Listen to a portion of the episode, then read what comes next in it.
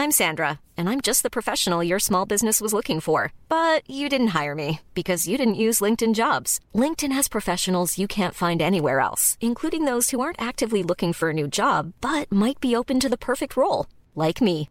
In a given month, over 70% of LinkedIn users don't visit other leading job sites. So if you're not looking on LinkedIn, you'll miss out on great candidates like Sandra. Start hiring professionals like a professional. Post your free job on linkedin.com/spoken today. Heraldo Podcast, un lugar para tus oídos. Noticias del Heraldo de México. El presidente Andrés Manuel López Obrador se encuentra en Washington en su quinta visita oficial a la Unión Americana. Este martes el mandatario mexicano se reunirá con la vicepresidenta de Estados Unidos Kamala Harris y posteriormente lo hará con su homólogo Joe Biden. López Obrador informó que su visita tiene por objetivo reafirmar el compromiso de ambas naciones por trabajar juntos. Aseguró que también tocará temas bilaterales como la migración sobre el tema inflacionario y además no descartó que también se hable sobre seguridad.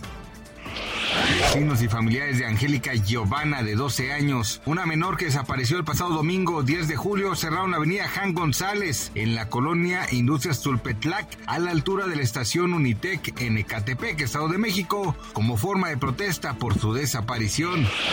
María Claudia Benacini Félix, especialista del Departamento de Arquitectura, Diseño y Comunicación de la Universidad La Salle, habló sobre los motivos para viralizar la supuesta muerte del Papa emérito Benedicto XVI en entrevista con Sergio Sarmiento y Guadalupe Juárez en el programa de Heraldo Media Group, no descartó que Tommaso Benedetti, periodista que hizo la cuenta falsa que publicó la noticia, tenga intereses económicos y de fama para difundir esta noticia. México y Reino Unido iniciaron la primera ronda de negociaciones para un tratado de libre comercio entre ambos países, y lo cual durará hasta el próximo 15 de julio.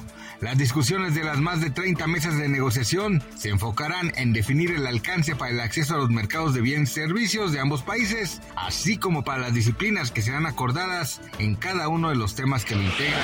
Gracias por escucharnos, les informó José Alberto García. Noticias del Heraldo de México.